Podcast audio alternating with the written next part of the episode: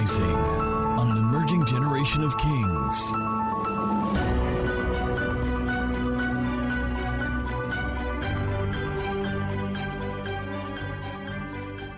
All right, let's go real quick to the book of Ephesians chapter 4. Ephesians 4. It is quite a read. We're going to read verse 1 to verse 5 together, if that's fine. Let's go at the count of 3, 2, 1, we go.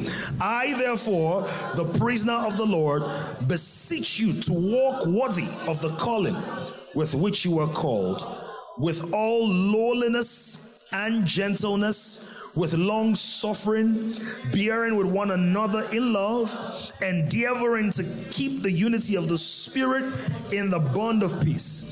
There is one body and one Spirit, just as you were called in one hope of your calling. One Lord, one faith, one baptism, one God and Father of all, who is above all and through all and in you all. Amen. Let's look at a simpler translation that will help a number of us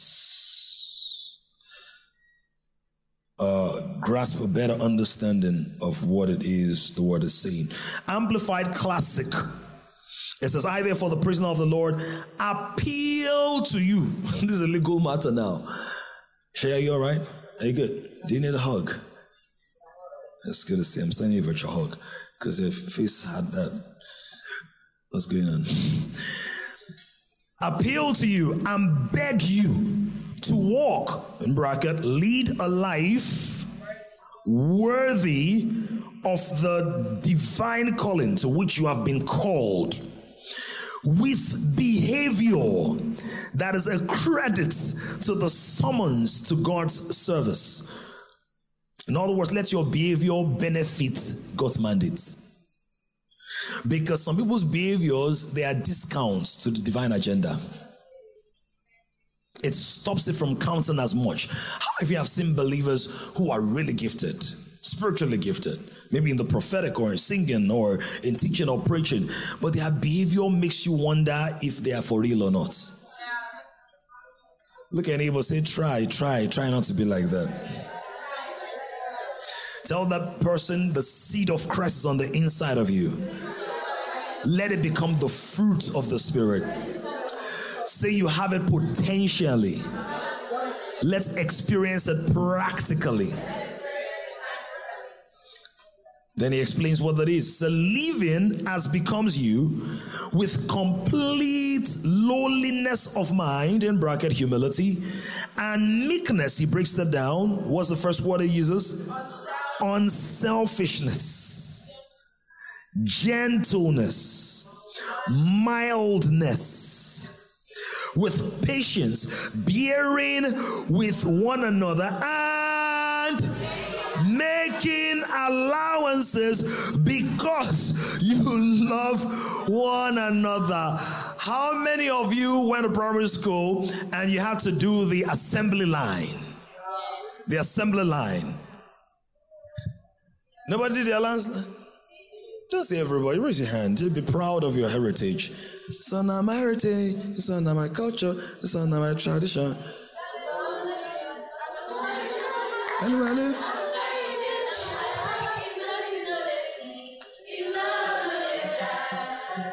So you guys got saved a while ago. Maybe you're not saved, but you just know the song. Now, you know, sometimes when somebody wants to step back into the queue, be like, give me allowance. Did you ever hear that? You didn't hear, give me chance.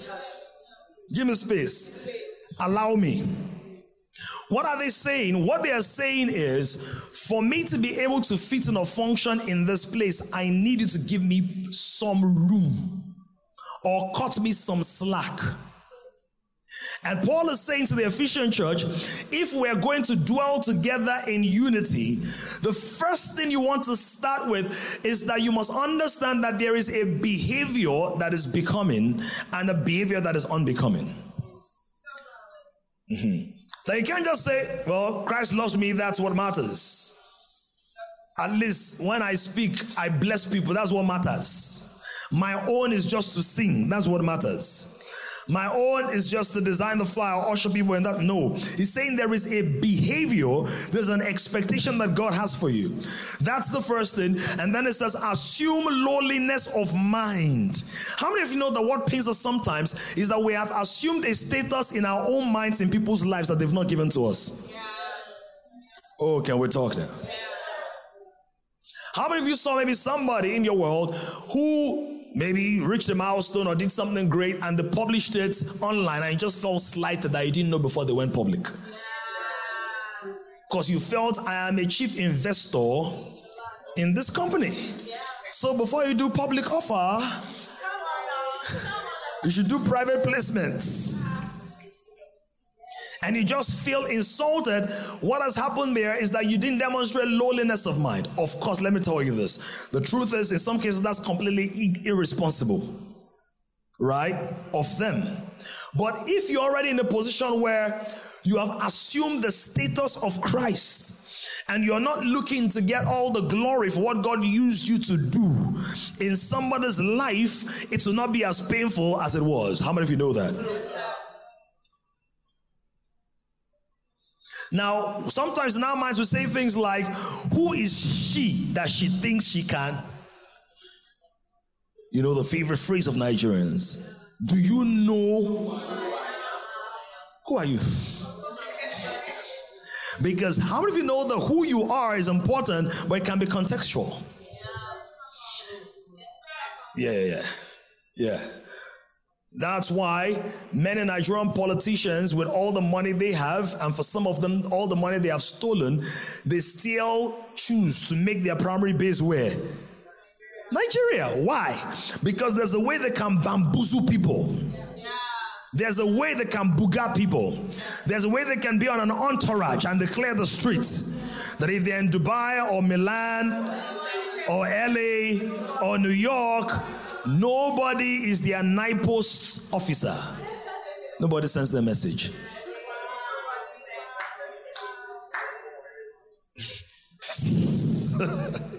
Yeah, I didn't mention any names though. Gerard, are you ministering with me today or are you on vacation? Alarm they blew.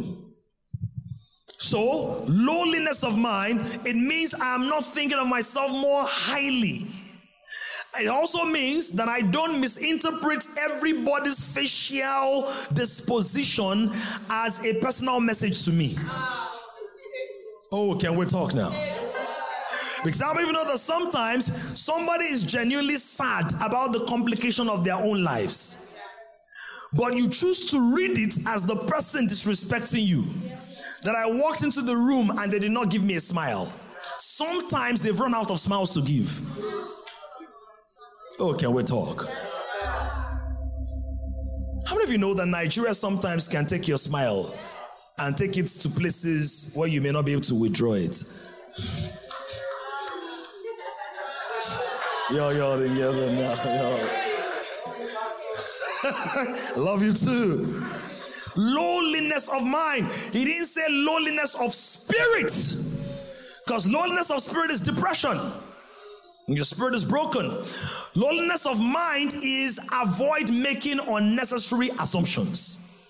Don't assume that what everybody is saying, what everybody is doing. No, because sometimes when we're struggling through that phase of insecurity, and most of us have struggled through that, some of us have lived beyond that, some of us are still struggling with it, we have a tendency to think that everything people say, don't say, do, don't do, where they go, where they don't go, they are indirectly trying to yap us. Oh, come on. If you've ever been there, can you just be honest? If you've not been there, you are there. Lowliness of mind. And then meekness. And I love the way he expounds on it, that meekness is not weakness, but it means that you are unselfish. What does that mean? You are taking time to ask yourself the question, what if I step outside of me? Will it still pain me the way it's paining me because I'm putting myself in the middle of it? This is the reason community is important, because sometimes community can help you see through the eyes of somebody else. And when you see through the eyes of somebody else, you can see that either your anger was not warranted at all, or that the heights you took the anger to, it did not reach that place. was not necessary. Because you made a tree out of what was just a little agba lumo seed. And then you discovered that agba lumo. Like it's an elder that knows. Mazi, do you get it? Then it says gentleness. And so let me give you, because you can have one of those things and you might not have the others. So let me give you an example. I've not really, generally, much of my life, at least much of my walk with God, I've not really had an issue with being selfish. Let me ask my wife, am I selfish? Do you think I'm selfish? I don't really have an issue with being selfish, right? But what I had to learn... Okay, sorry, I'm not selfish. I don't have an issue with selfishness. I eat fish, but I don't sell it. But what I had to learn is, because you can be generous, and you can be generous with the truth. Oh, come on now. Do you get it? You speak your mind, and you feel like you owe people the integrity of conveying your feelings and translating them into accurate vocabulary structures that hit the point. And so what I had to learn was gentleness. Are you hearing what I'm saying? How many have I rebuked before? Have I rebuked you, chastised you? Can I be direct? Do I do it gently?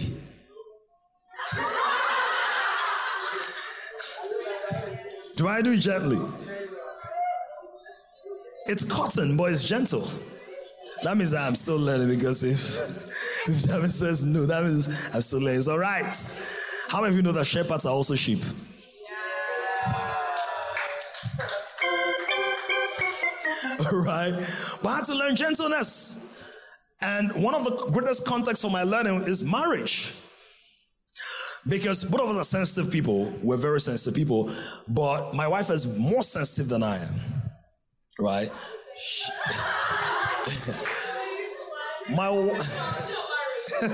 Who said yeah? What? The wife is sensitive, so if you're a thief, she will sense it. Sensitive. Very. And so I had to learn that even though what I was saying was for her own good. How many of you know, if you're like me, the reason you are crying about expressing it is that you know what you are saying is for their own good. Oh, come on now. I'm trying to help you. And I owe you the detail. But the Bible says that when we speak the truth, we should speak the truth in love. So love is the godly context for truth. Truth is designed to travel with a companion called love.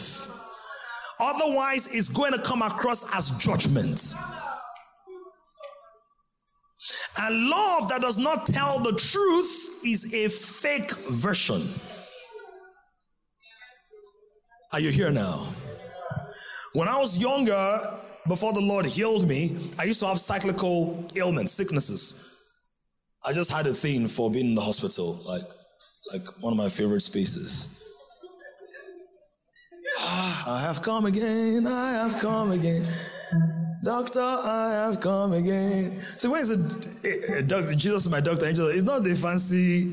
There are certain things that are revelations. So they may sound rhythmical, but they are from a place. So between about 6 and 10, I took ill more than most of you have taken ill, maybe in much of your lives, maybe. Exhausted my quota. And I had to use pills. Sometimes pills, sometimes they jab you and all of that. And I didn't like pills. I hated pills. So I don't know who invented it from culture. They'll take that bitter pill and put it inside Eba. Anybody know that? Sounds like why? You still do it? You guys never did it. I said, one I don't understand is the weird people, pardon me, I use weird gently, who put the bitter pill on their tongue. And some people will chew it.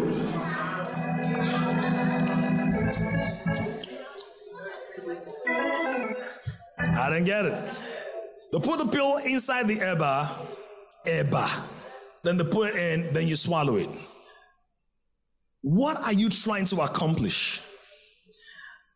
Are you trying to get the patient to taste the pill or to get well?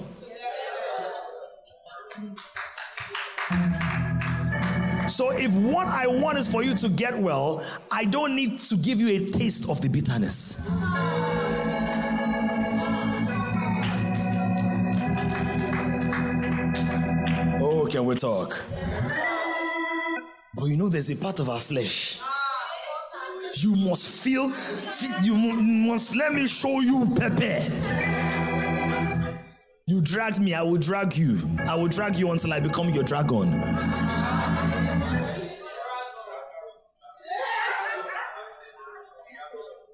You might know the program Cisco, but me, I'm Cisco. I will unleash the dragon. Some of y'all don't know that. It's an old rapper. The guy that's there coloring his hair. So what we want is for people to get well, right? Yes, sir. What we want is not to shame people. What we want is not to embarrass people. That's why when Jesus caught that woman who was an adulterous woman, do you know that Jesus, when you look at him, he does not drag people. The only people he dragged, and he dragged them pretty well, were the Pharisees. And that's because the Pharisees were about to drag people into hell. They were not willing to go to heaven and they were standing in the door. He said, "You won't enter. You don't want other people to enter." They were the only people that Jesus dragged. Every other person, are you aware that Jesus did not build a memorial service around their sins?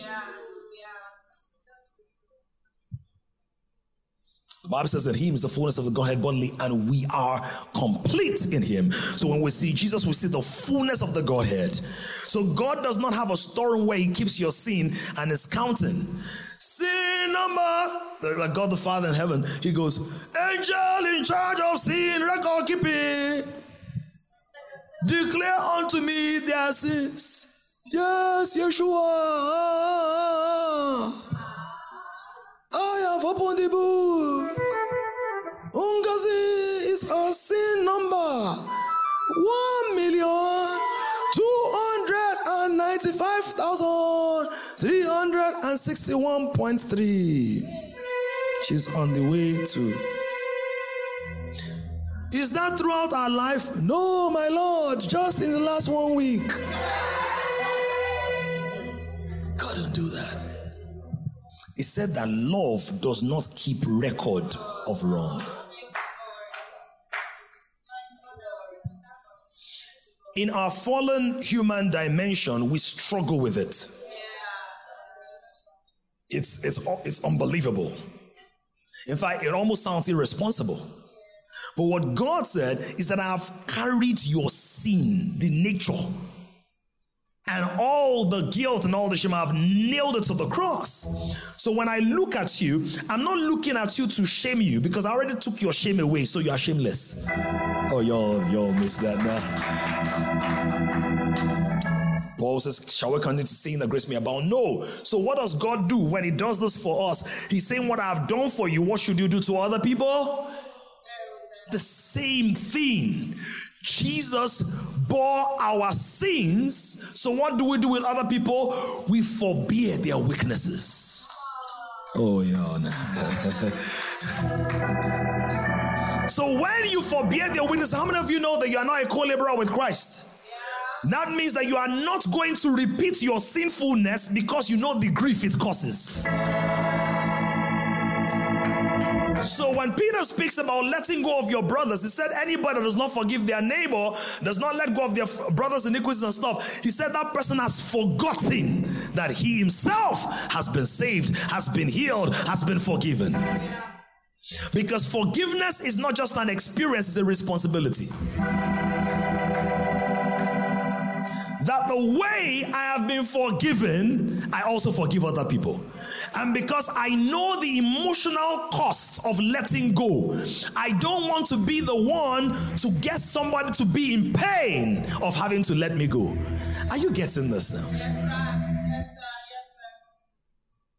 So I'm more careful how I walk, how I conduct myself, because I know the pain And because the world is suffering so much, I don't want to be an active contributor to the pain in the world. Look at neighbor, say, don't be a pain in my donkey.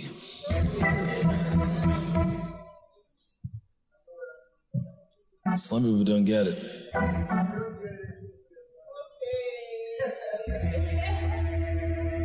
Like, I don't have any donkey.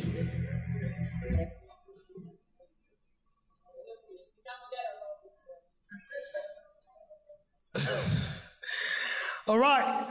It said, gentleness, manners, with patience, bearing one another, and making allowances are the adjustments whose costs I bear.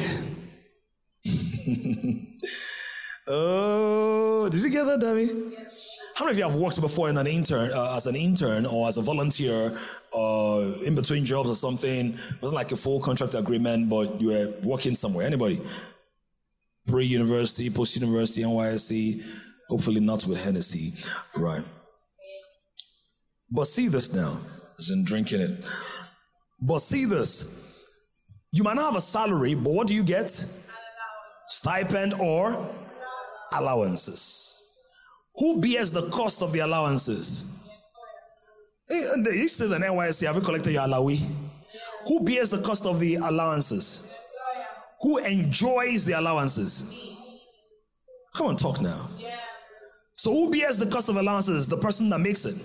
So when Paul says you should make allowances because you love one another, who is it going to cost? You! Y'all are quiet now. These are the realities on this Jesus street where we carry our crosses. And ideally, look at a neighbor, say, can you make allowances? Someone said, I've run out of allowances. And now I have allowances. You see that? Make allowances.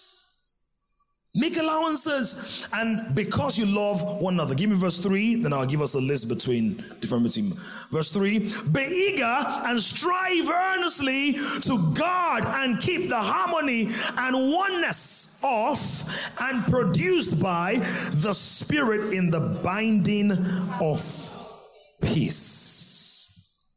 So God wants us to live in bonds of peace. What is peace? Peace is shalom, which is nothing missing, nothing broken. When you see somebody and you can't look eyeball to eyeball at them, how do you know that peace is missing? Don't see eye to eye. Or they're coming through that door. You remember that there's an urgent need for you to use the bathroom.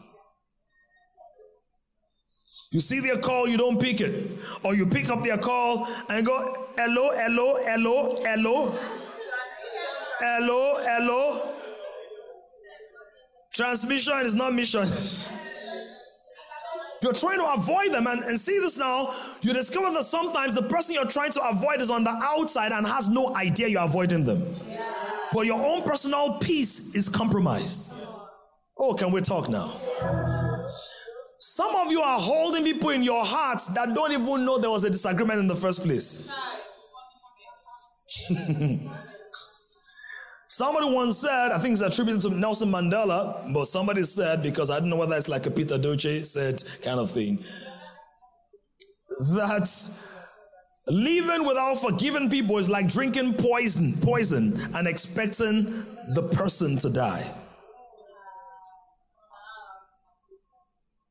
Another person put it this way, that's like locking yourself in the prison with those you don't like and throwing the key away. So forgiveness frees us, and we'll talk about this shortly. But what the enemy wants to do is that he hates bonds of peace. Why does he hate bonds of peace? Because Jesus is called what? The Prince of Peace. But the devil is called the ruler of darkness and the prince of this world, the prince of darkness, the prince of this world. So Jesus is the prince of, the devil is the prince of darkness. That means that wherever there's the bond of peace, who's ruling? When Jesus is not ruling, who's ruling? The devil. And what does the devil rule over? Darkness. Therefore, division brings darkness. Can we clap like we're not divided? It will amaze you that many believers are going in circles and cycles and circles and cycles, not because the devil is attacking them, but because the devil has sowed a seed of division. So testimonies that should inspire them irritates them. The progress of others that should encourage them discourage them. Come on now. The advancement of other people becomes the reason for their own bitterness. So Paul says, ensure that whatever you do, you fight for, you keep the harmony and oneness of the Spirit. So the fact that you've enjoyed a harmonious walk with God does not mean to always remain so. If you let division come into that place, you will lose track of the vision for that place.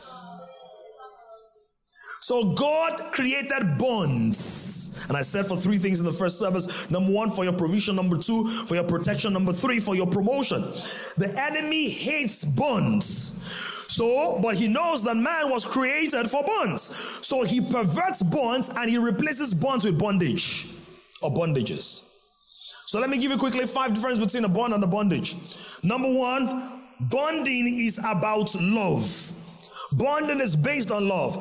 Bonding is not about my preference, because the modern mind, the new age, say person, the young person today, he thinks that when we speak about love, we're talking about ice cream. You love me, I love you, lollipop,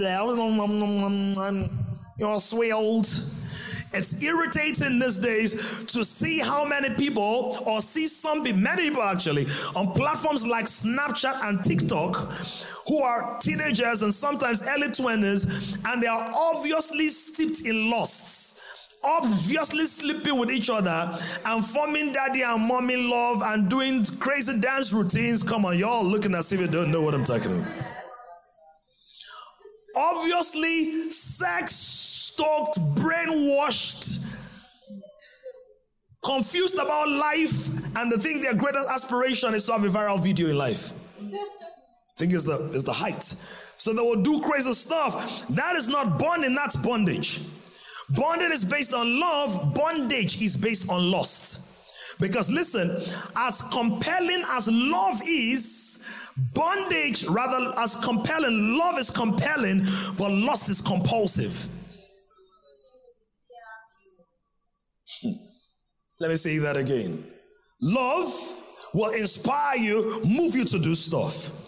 But lust, you will feel like I cannot not do it. Yeah. Are you here now? Yes, sir. I have to watch it. I have to touch it. Look at anybody, say, are you watching it? Are you touching it? Ask your neighbor, say, what is it? That's why I did white paper some 2 nights ago. Some people say, is it a kind of food? I said, yes. Ta-ta-ta. It's a kind of food. Because some people feel like they have to eat it every day. If you're looking too serious, I'm already suspecting you.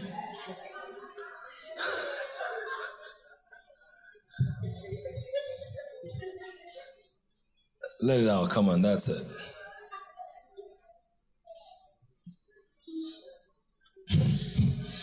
So that's the first difference. The enemy knows that you need connection, you need association. He knows you are wired for it. But he will ensure that you don't have it in a godly environment. He will find you in a vulnerable state in your life where it looks like nobody's giant you face. And whilst you're facing your business, this guy comes and is facing you, but he's about to deface you.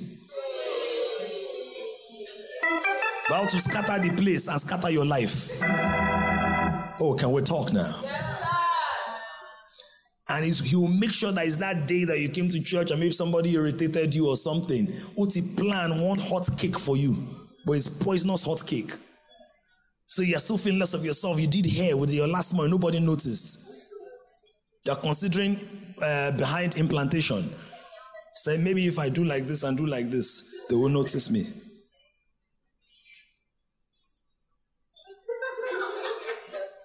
You did all of that. Nobody even knew what happened. I said, can you know something about me? And I said, you're looking angry.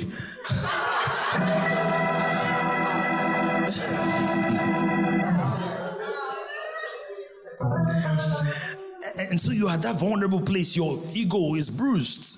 You're hurt. So any compliment looks like $1 million to your soul. The one fine boy actually was not fine, but depression can distort your view. Or can I talk? Yo, some of y'all know what I'm saying. Because for some of you, if you see that guy you did it with the first time, you saw the last time you saw it, say, Ori me. Like my head. What was I looking at? To the starving soul, he will see poop and call it porridge. That's why we have a responsibility to love people so much that there's such a bank of love in their hearts that when the enemy brings well-spiced and fried poop, they will say, this is not akara. I have tasted the real thing. You cannot contaminate me with your shalanga. Are you see what I'm saying? Or am I helping somebody? Baby guy, is this theologically sound?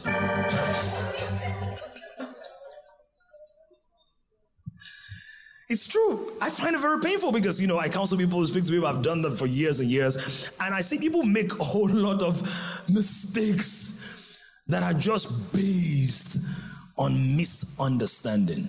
They missed their understanding. Therefore, they were not established in the truth, because the Bible says by wisdom a house is built, but it's by understanding that the house is established. Establishment means no shaking. Things will hit you, but you will not break. So how do you know you're in bondage? You're in bondage when it's lost. And lost is compulsive. When you don't want to do, you go and do. You now be calling Jesus' name inside. Look at your neighbor. Say, if Jesus should catch you.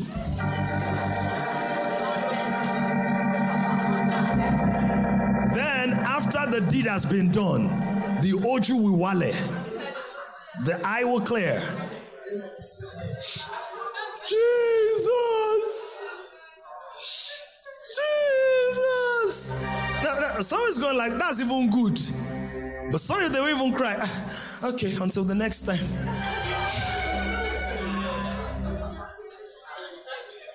I know we're laughing, but I know God is touching certain people. And I hope nobody gets the sense that I'm condemning them. I'm trying to expose it so you can see what is going on. The enemy has this way of making something look like it's one massive, it's not. Yeah. He's the prince of darkness. So he pulls darkness over it. And that's why when you find yourself in those kind of patterns, you don't want anybody to know, because all you see about yourself is that. But there's so much more to your life than that. And what God wants to do is to redeem you from bondage to bonding. Are we here now? The second thing is, how do you know bonding? Bonding is about freedom. Bonding frees you. Thank you, media. I love this. Bonding frees you, but bondage forces you. I started looking at life of Jesus recently. Bro, let me tell you something. Do you know that when Jesus spoke to people, he was not even in a hurry for them to believe in him?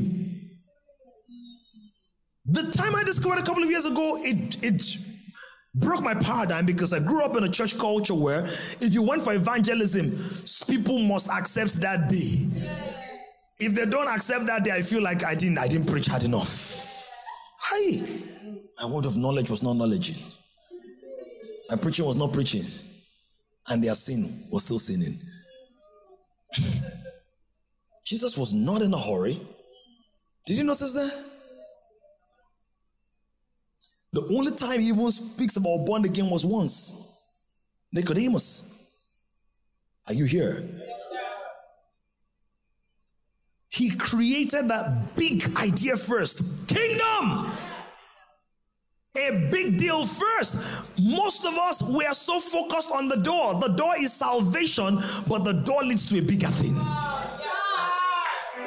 And if all you speak about is the door, do you know this door is white? See the doorknob, see the door key, see the door, you're near. Are you a door, yo? That's what that means. Are you a door, yo? With the Ebonic twang. That's Black American vocabulary.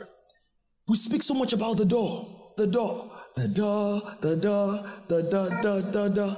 We speak about the door. Now, how many of you have ever gone to a place and you were so fascinated by a door? The door was so enthralling, intriguing, captivating. You're like, all the rest of my life is me and this door. Has it happened to you before? Possibly not. Maybe you were impressed by a door, but you didn't stay there. Yet, in many parts of the church, we're so focused on the door, and God is like, I'm focused on the experience beyond the door. So when he preached about the kingdom of God, that there is so much joy, so much peace, so much glory, so much provision. He didn't just preach it, he demonstrated it. And then for those who are beginning to come, he will say to them, do you believe? Are we here? He does not force, he frees. Bonding does not force. Because when we're speaking about bonding, people go like, oh yeah, that means as long as I'm in church, I'm in bonding. No, there are many churches that where people are in bondage. Yeah. Oh, come on now. Yeah. And things are wired around the framework of force in some churches. The reason people serve well in the choir is because they are forced. And sometimes when you don't serve, one must shake me. In other words, they'll curse as if they've been drinking stuff. That's false.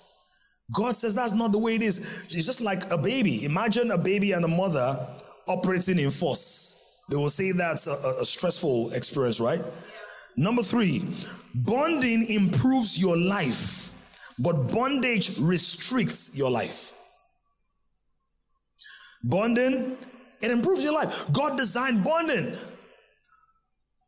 So, Jerry and I, we have, it's not a very, very strong bond, but we have a bond. When I say strong, not general strength bond. But we have a bond over music. Jerry can find me on the keys. Right? And he can get, we didn't rehearse what we did this morning.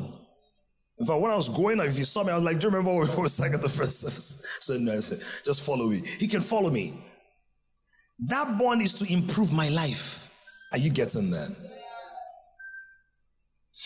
But if it's a bondage, it can restrict my life. Now, let me tell you what bondage is. Bondage could mean that anytime Jerry is not around, I now feel depressed.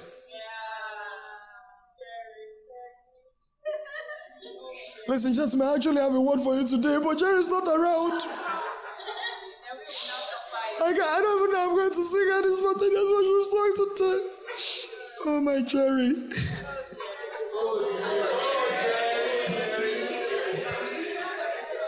Oh, the Jerry Sulua. Number 4. So a bond, it doesn't mean you don't miss the person in their absence, but it means you can still function as a human being. Yeah. I can't do without you. You are the oxygen I breathe. You are the O in my O2. O2?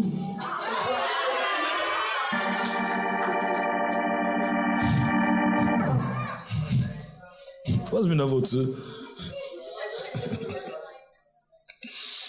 Number 4, bonding leads you to breakthrough, but bondage leaves you in breakdown. So when you're in bondage, the absence of that person paralyzes key areas of your life.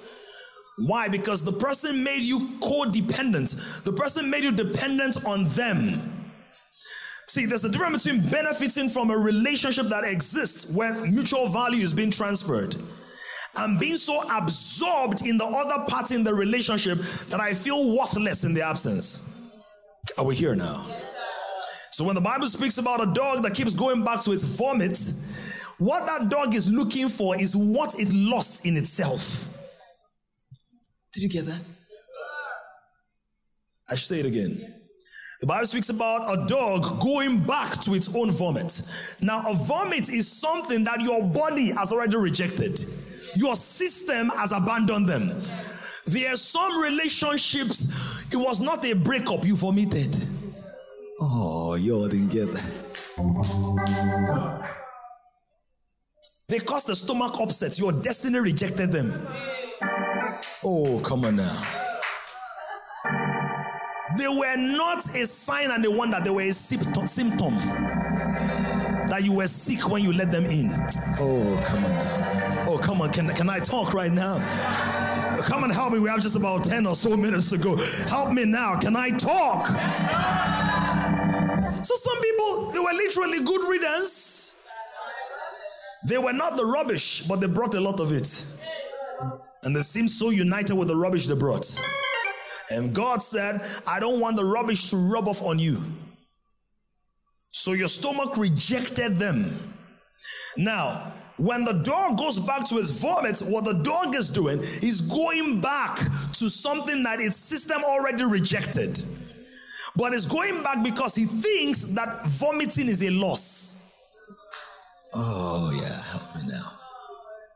Whereas vomiting is not a loss. Vomiting is a plus. Because vomiting is a sign that more room is being created for what's real and healthy.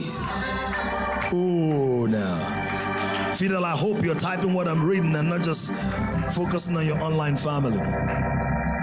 Are we here now? High five your neighbor and tell him you vomited. Oh, some of y'all can't say that. Some of y'all are like, oh, well, I went back to my vomit last night. I went back to Sade last night. I went back to Bade last night. I went back to Olumide last night. I went back to, I was missing him. I said, now take it to the candy shop. That devil is a liar. That devil is a liar. I'm not going back to the candy shop because I'm not 50 cents. I'm what more than millions. I'm fairer than 10,000. Come on now. Come on now. I'm not going back to the house of bondage. I'm not going back to what God delivered me from. And no matter how colorful the vomit was, it still vomits. No matter how hot the vomit was, it still vomit. No matter how smelling nice or nice smelling the vomit was, it still vomit. Look at your neighbor, say, don't go back. Some of y'all need to stand out of your seat right now and go to three people, particularly those who may be looking sober and suspicious, and tell them, don't go back. Don't go back. Don't go back to the bed of fornication. Don't go back to the sugar daddy, to the sugar mommy. Don't go back to the benefit boy. Don't go back to the girl who shot you. Don't go back to the big brother star that has been sliding into your DM. Come on, can I talk right now? And trying to get a hookup. Stop going back to the things that your system rejected. It was not a breakup for some of you. You vomited the relationship and it has nothing good to offer your destiny. So when you vomit, don't go back there. Pick yourself and clean your lips and wipe your tears and find yourself a doctor. And Dr. Jesus is always on call. Come on now. High five your neighbor. Say, I know you make some mistakes, but don't go back. I know you make some dumb moves, but don't go back. I know you missed out, but don't go back.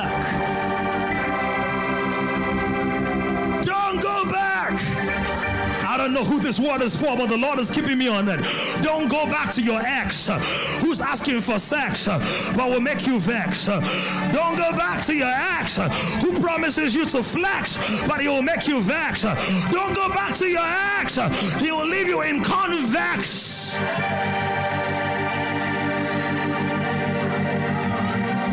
Don't go back. High five your neighbor until your palms blush and tell your neighbor, don't go back. I I see that you're sort of lonely now. I see that you're sort of, you're feeling like it's almost Valentine and things are acting funny. All your friends are showing you pictures of fake boyfriends that only exist in their imagination.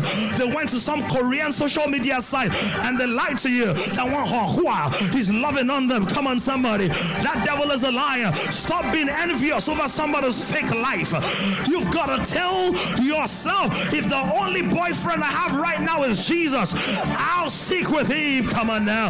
I'll stay there until Jesus gives me his child, his brother.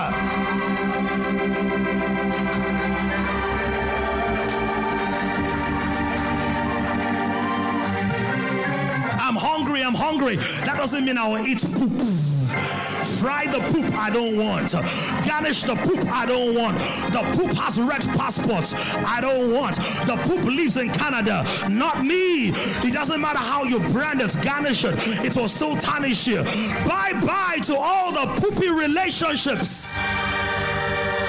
All the poopy boyfriends and poopy girlfriends. They say if you can eat the poo-poo, you can wash it down with pulp. No, I've been washed by the blood of the Lamb of Jesus. I'll drink the grapes of God. I'll take the wine of the Spirit. No going back to poo-poo relationships. Smelly hookups.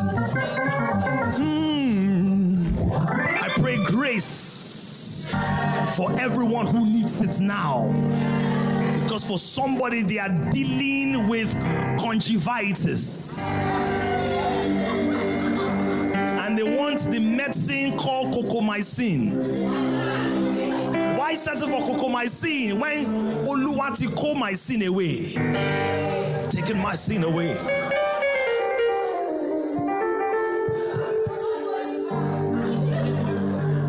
Going back to the WhatsApp friends, eating you me. Go wash it now.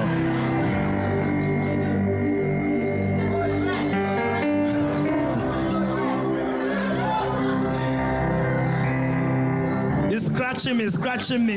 Are you around? No more booty calls.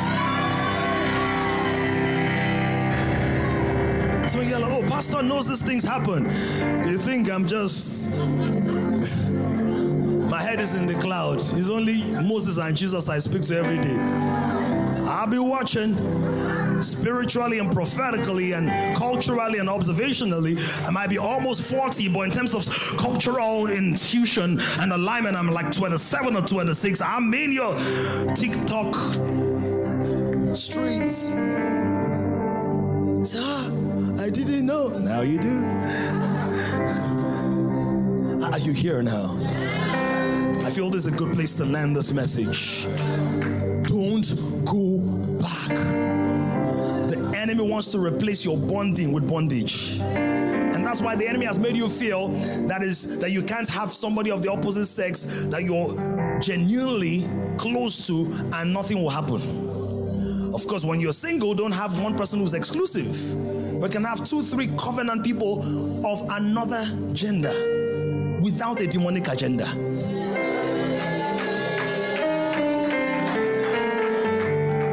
Say, I'll take you places in bed. Don't go with someone who takes you places in bed, but no place in God. If you take me places in God. Are we here? And you know the enemy is a very bad devil. He will just streamline everything to sex, especially when you're young. Grace to stand and to keep yourselves, not only for those who are not married, also those of us who are inside marriage. Hey, can we talk now? Because some of y'all think you think that marriage is the cure. Marriage does not cure. Can give you money for manicure and pedicure, but God is the cure. It's the cure. Because you're going to see things, you're going to hear things, and people are going to make themselves available. I'm available.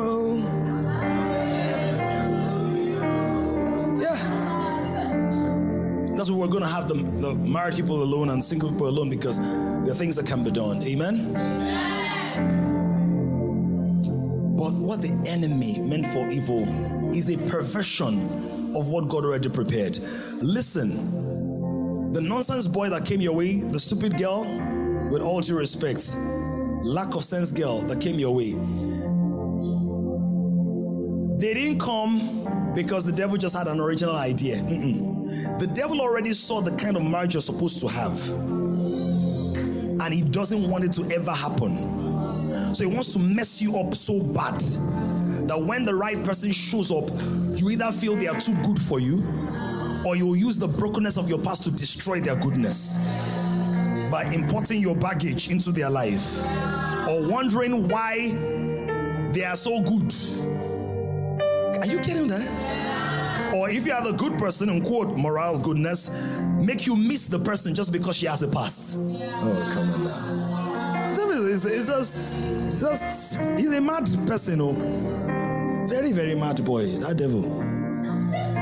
That's why Paul said, henceforth we know no man after the flesh. Because some of you are on top of, I must marry a virgin, I must marry a virgin, I must marry a virgin. So since you want to marry a virgin, and the person now needs to go and put tomato paste. Wow.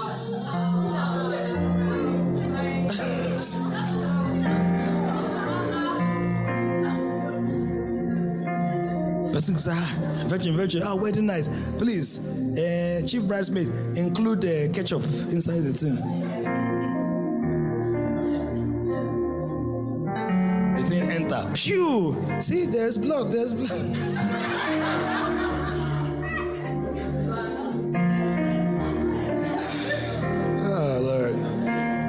Somebody learning. Yes. On top of married virgin, now married witch. Person was a virgin, but the reason she was waiting was to use the blood of her virginity to do you.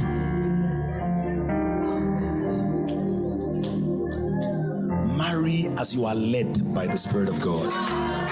And don't marry blind. The Bible says these are the blessings, are one of our prophetic messages for the year, Numbers 14, of him that lies prostrate with his eyes wide open.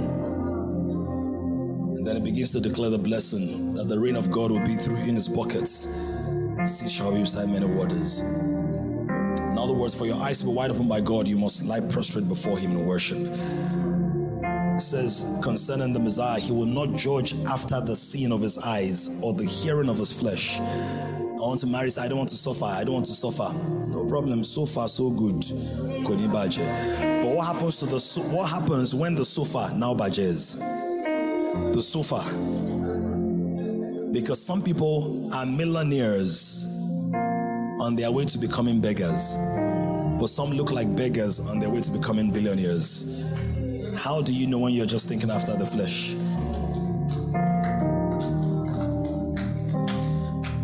We will not miss it. This month, our spiritual eyes are open, enlightened. We are sharpened. We are responsive. We are responsible. We are sold out. And Lord, I just thank you for healing that is happening right now. As we close, it's okay for you to lift your hands. I want to particularly pray for two sets of people. Number one, those who have not received the life of Jesus. Everybody, let's pray. Those who have not received the life of Jesus, number one. Number two, for those who, as I ministered, I was touching areas of vulnerability. I was touching areas of pain. Maybe even some areas of regret. Some mistakes you made as a teenager or 20-something. Or some mistakes you made last night. And you just felt, oh, why everybody's laughing? But this is the story of my life. I'm not going to ask you to come forward. But for those two categories, if you need to talk to somebody, please, you can talk to me, you can talk to my wife PLT, you can talk to any of the pastors or ministers, people that are sitting in front, Minister Uchi, Pastor Larry, on the island we have Pastor Vicky, Minister Solomon, or any of the leaders that you feel comfortable with, or you need an appointment with me or PLT, book it, because many of us, we need deep intervention. And I'm not just talking about general, I cast out the demon. For some of us, there's a pattern at work. It's pre-installed. The demons are not even, they're not bothering themselves with you. They got you. What's that thing? What to mean me? What to catch me? What's that thing? What to get me? So they've installed it. You're on auto. You're in a trigger. They don't even need to worry themselves with their manpower. But the Lord is freeing you today. Everybody, let's pray. Let's pray. If you're in any of the two categories I mentioned, either you want to receive the life of Jesus, or you just want the Lord to heal your heart and go deep and excavate, I want you right now to place your hand on your chest, wherever you are. You don't need to stand. You don't need to come forward. You can place your hand on your chest, or you can cover your face. But I want a physical sign that, God, this is me. This is me, God. God, I can't help myself. I just really need you. I just really need you. Lord, I ask as many as are here who crave that touch, who crave that touch, who need that affirmation, the validation, Lord, help them right now. Lord, I ask that you do a deep work, that you remove the seed of loss, the seed of regret, the seed of shame, the seed of guilt, the seed of pain. Sweet Holy Spirit, let your surgery be fully expressed. Let your surgery go on right now. I ask, O Lord, that you minister grace and life. Everybody, let's say this together. Oh God, thank you for loving me so freely, so sweetly, so deeply, so completely. Thank you for sending your Son, Jesus Christ, as the perfect sacrifice for my sin and my sins. Thank you for his death, his burial, his resurrection, and his ascension. I acknowledge today that Jesus is Lord. I believe with all my heart. I confess with my tongue that Jesus is the Son of God. Jesus is the Savior of my life. Jesus is the Lamb of God. Jesus is my sacrifice. I place my faith in Jesus, and I receive the gift of salvation. I receive the gift of sonship. I receive the gift of sonship. Today, thank you, Jesus, that my name is written in the book of life. I will reign with you from today and every day for the rest of my life. In Jesus' name we've prayed. Lord, I thank you. Mana, so it's okay to clap. Borushina Savriatis. Lord, I thank you for healing streams. I thank you for healing streams. You will run your x-ray through all of our lives. Through all of our lives. Through all of our lives. And this month will be truly transformational to the glory of your name. Thank you, our Father. We love you with all that we have. In Jesus' name we have prayed. Let your amen be loud around. Glory. Hallelujah. Hallelujah. Somebody shout, I'm not going back. A generation is rising on an emerging generation of kings. To join this growing community of kings, visit www.kingdomcentral.org and send your full name and email address to 0908-123-4566. One more thing, someone you know needs this. Kindly share this now.